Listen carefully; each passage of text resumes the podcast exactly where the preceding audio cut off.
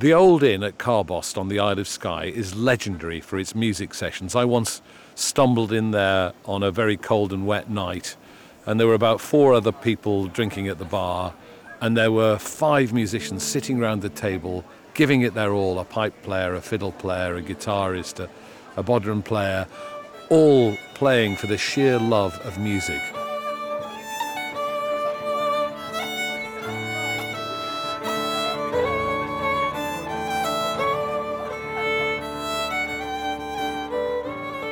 And during the Small Halls Festival in November, when some of Scotland's finest musicians came together to tour around the little venues on Skye, there was an extraordinary atmosphere as everyone packed into the Old Inn on a Sunday afternoon to hear them give their all.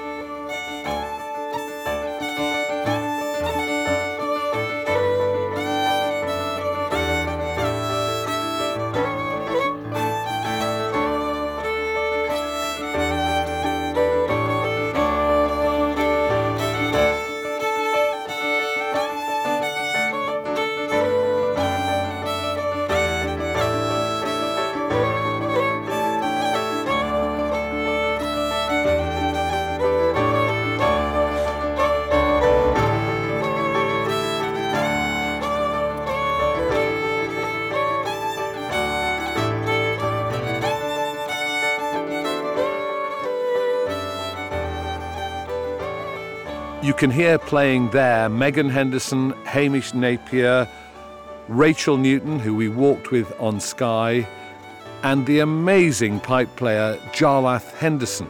And we're going to hear his story now.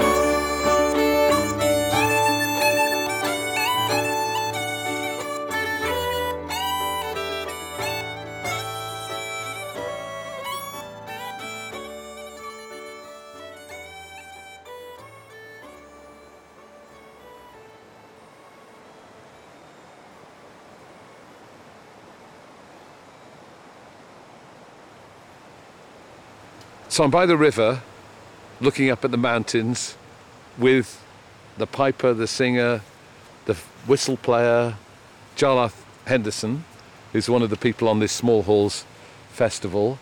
What's been the highlight for you so far? The highlight so far, ooh. Um, the first concert was great, just because it was all, all eight musicians together. That was uh, lovely. Where was that? Um, that was over in Kyleakin, just on this side of, just on the Skye side of the Skye Bridge. I think that was the perfect way to start it, with a really big gig and ceilidh and some gorgeous food um, from some lovely folk down in Glenelg. So it was just perfect. Great way to start. It start. must be a wonderful atmosphere on this tour. It's really nice. I'm one of the lucky ones here. I, I did it last year as well, and it's lovely. It's it's a lovely thing to be in one place, e.g. on Skye, you know, in its entirety. But then every night you're going to another little different place and engaging with another lovely group of people, you know. And every hall is different. Like you know, some of the halls are so small and very wooden on the inside, and other ones are have just a totally different vibe. But uh, and it's amazing the effect that that has on the performance. It's kind of Now cool, you've got the you know. pipes here with you. Yeah. Uh, tell, tell us about these pipes. What kind of pipes are they, and Yeah. are So they special in any way? Well, this is a set of uilleann pipes. This is a, a set pitched in B, which is uh, what, what people refer to as flat pipes. They're more mellow in their sound and they're based on sort of older instruments. These are based on a set that were made in about 1830 or 1840, uh, but they were made by a German, an amazing German pipe maker called Andreas Rogge. Will you take them out and I start will, of them course. on? I'll show you how they work. So, the uilleann pipes get their name because uilleann is the, the Irish word for elbow, and you pump it using your elbow, and a set of bellows. So And um, strapping the bellows around your yeah, waist they at the go around. They go around my waist, and then I've got this large, sort of long part of the instrument. Looks a bit like an octopus, and it has three drones. The big long one with the ribbon on the end, and then these. Actually, this set has four. So one, two, three, and a little extra one here. And then these kind of amazing, kind of very distinctive parts of a set of uilleann pipes. These these keys are what's called regulators, and they provide uh, like a chordal accompaniment with your wrist and with your thumb, um, along with this bit, which is the the chanter, obviously, uh, where the melody gets played. Right. So uh, that's a full. Well, you- and then you need to assemble them. I need to assemble Why do you them. sit in this rock? I'm going to sit on my hat on this rock. And I'll move the case. Thanks very much. It's kind of spoiling the view, isn't it?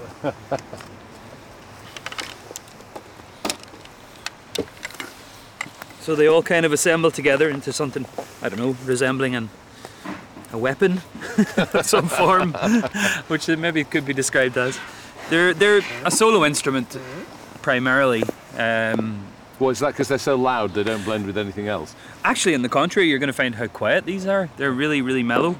No, traditionally, pipers as well as harpists in sort of 16th, 17th, 18th century Ireland were associated with a large lairdship or a house where they would have performed solo for guests and at stately events, and that's kind of where the instrument originated. Um, so yeah, very different to the kind of more militarized, uh, you know, structure of what was going on with Highland pipes. Right. You know, very much. Can you give us a little? I can, yeah. Um, they're. Uh, I'll have to get them a tune and see what they think of playing it outside.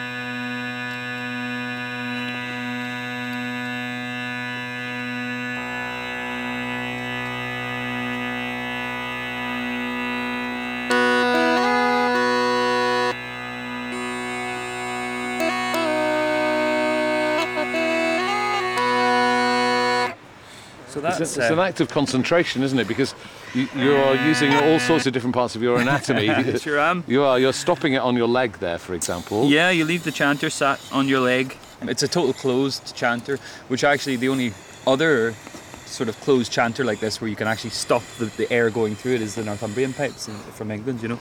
Otherwise, it's a, a constant, you constantly have to be blowing air through the pipes. Whereas with this, I can fill it up with air and close everything off and uh, get the sound of silence, which you don't often get from a set of pipes. Right. So that's kind of cool. Um, yeah, So people will have recognised from your accent that you're not a native Scotsman. I'm not. No, no, I'm a blow-in. You're, you're from Northern Ireland. I am, yeah, Yeah. yeah. I was born in Armagh uh, and I grew up in County Tyrone, just not too far away. Moved there when I was 10. And I've been over in Scotland since I uh, since I finished school. Uh, I came over here and played music for a year. I was m- playing solo quite a bit.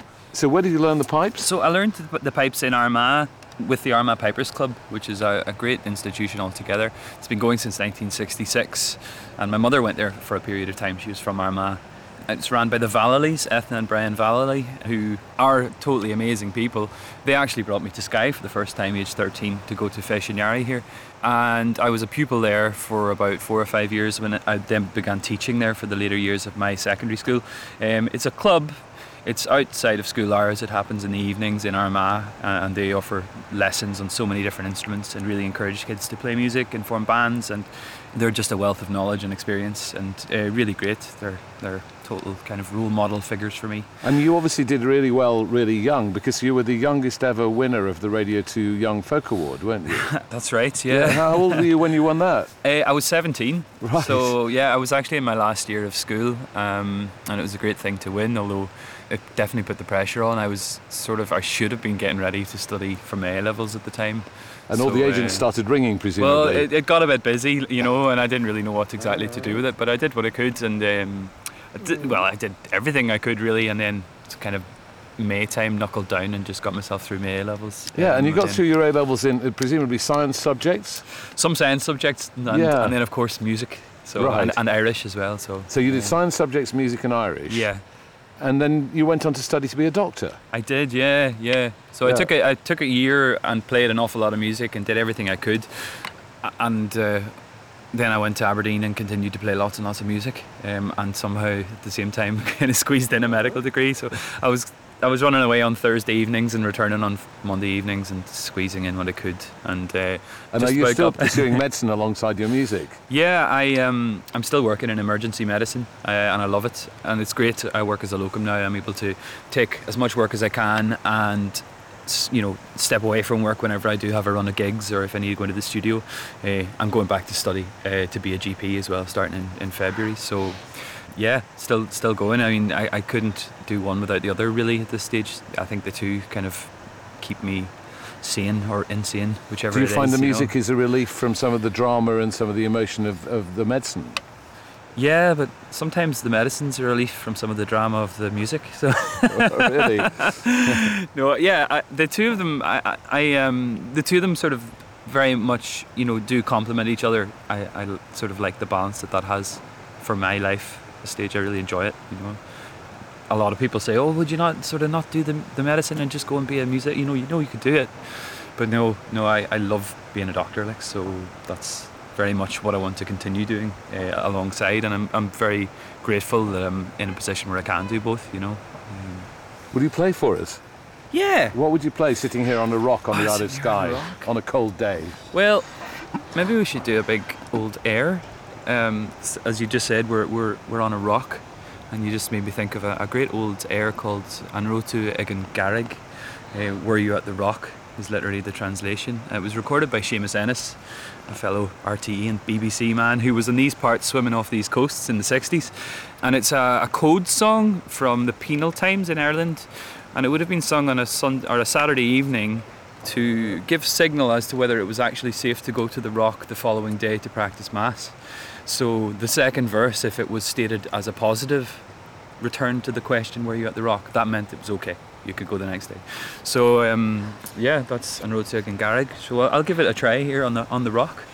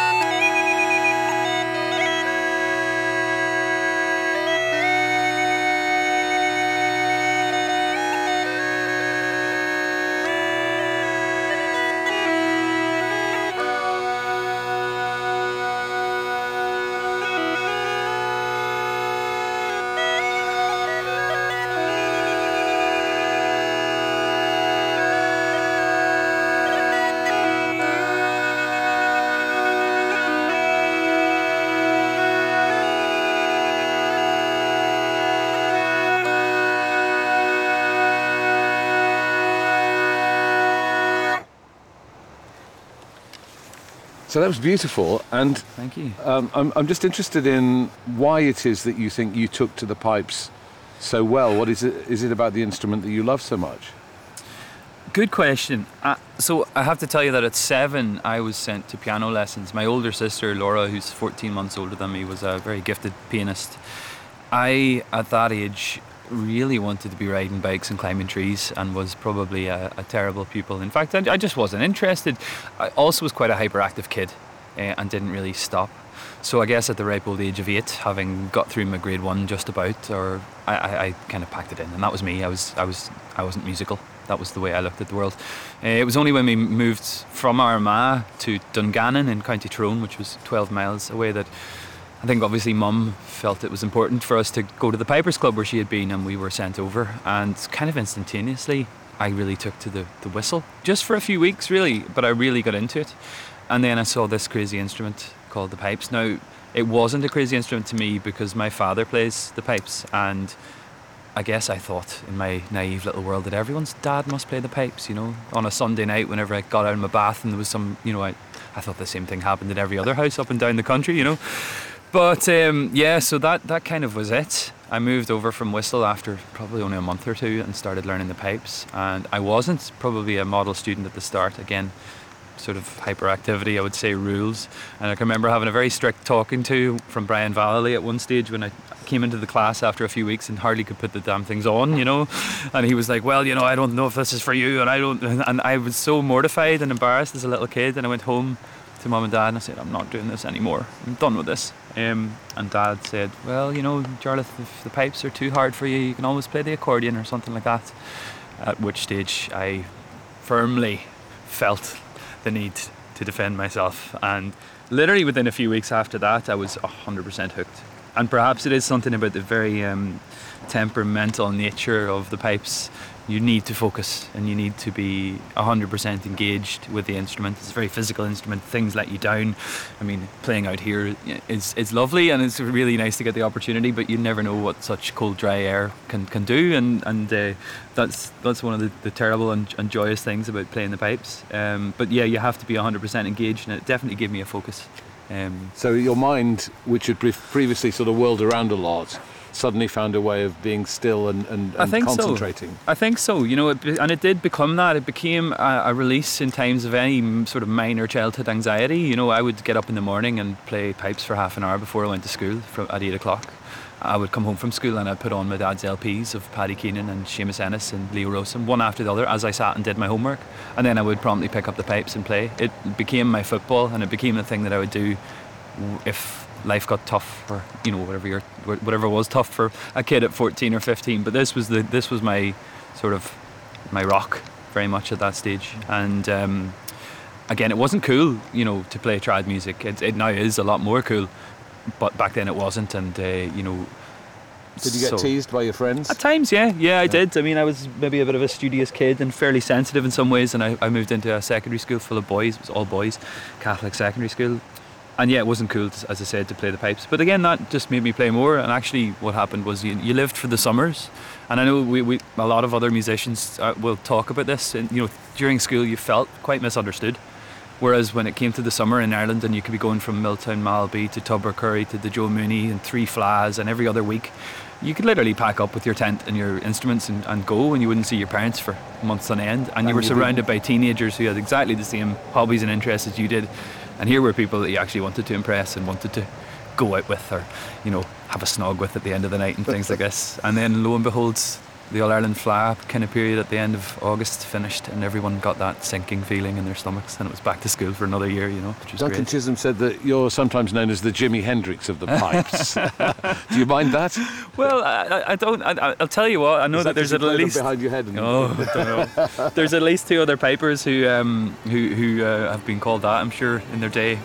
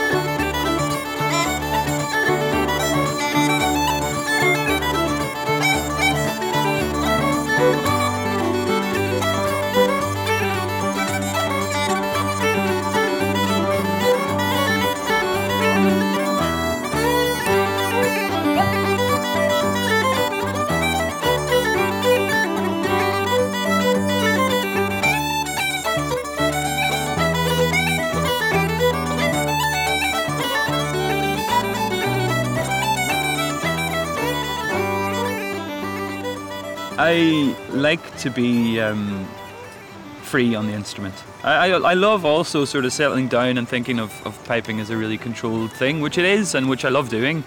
But uh, yeah, maybe sometimes I just get a wee bit too caught up in the moment. But I don't make any apologies for that. You know, um, I love listening to sort of jazz and modern music and music with more improvisation in it, and I don't mind in sort of whatever naturally comes from that into my piping. I'm, I'm sort of happy with that. I don't make any apologies for it.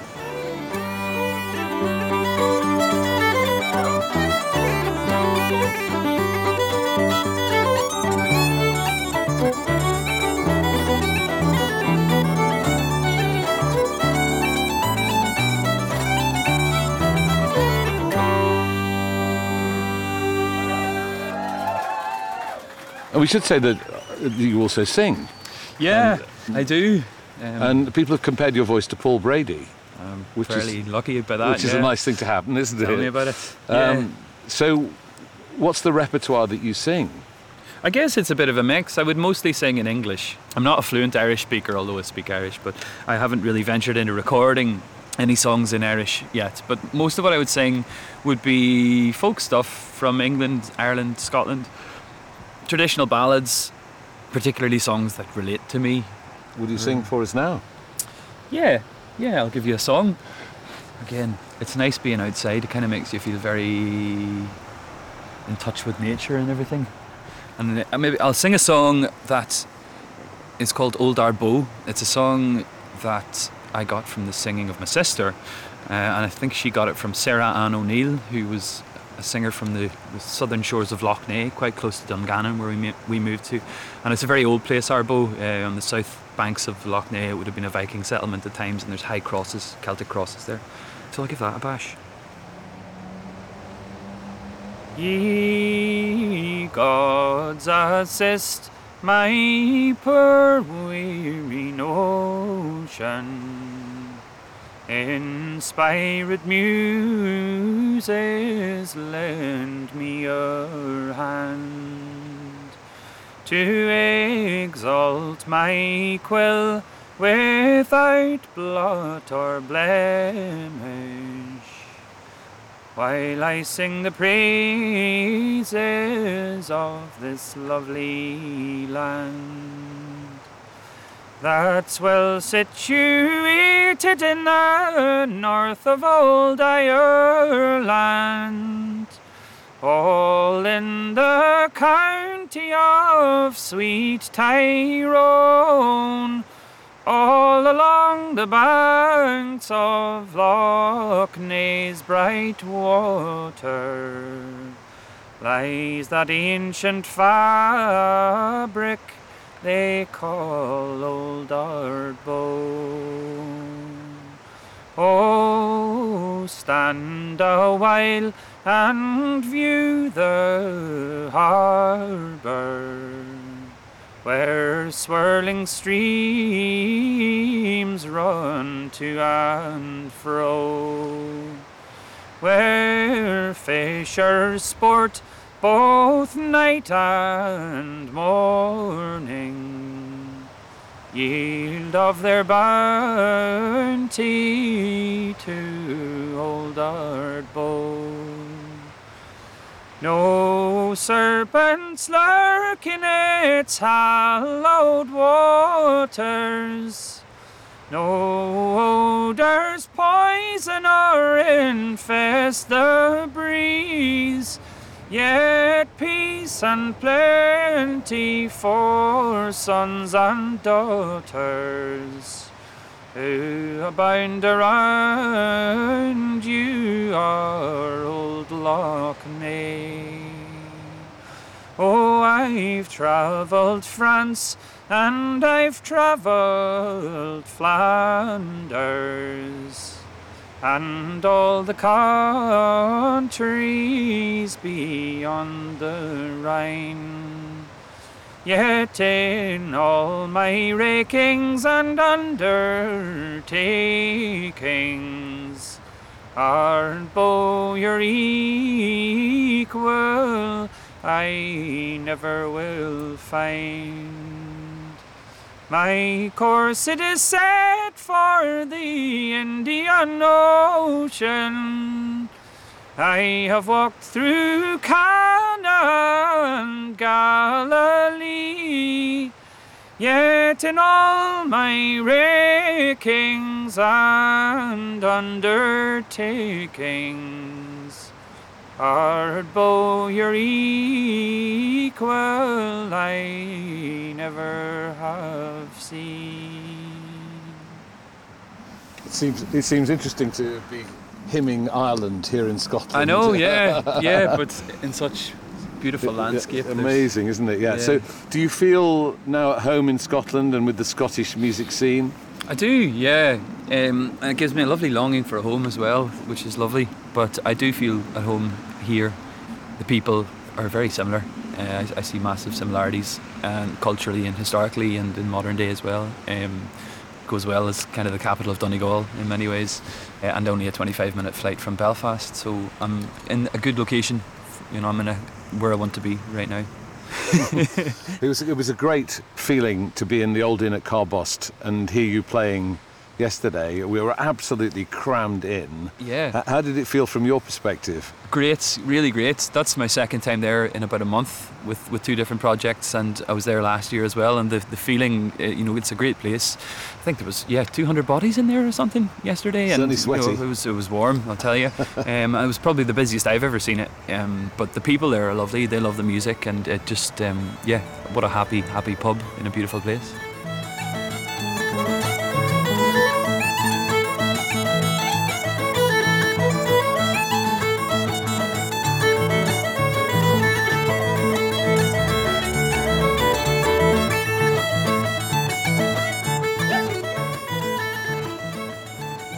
Thank you very much for talking to us today, Jarlath. It's been wonderful. Thank you very much. Lovely, nice to meet you, Matthew. Cheers.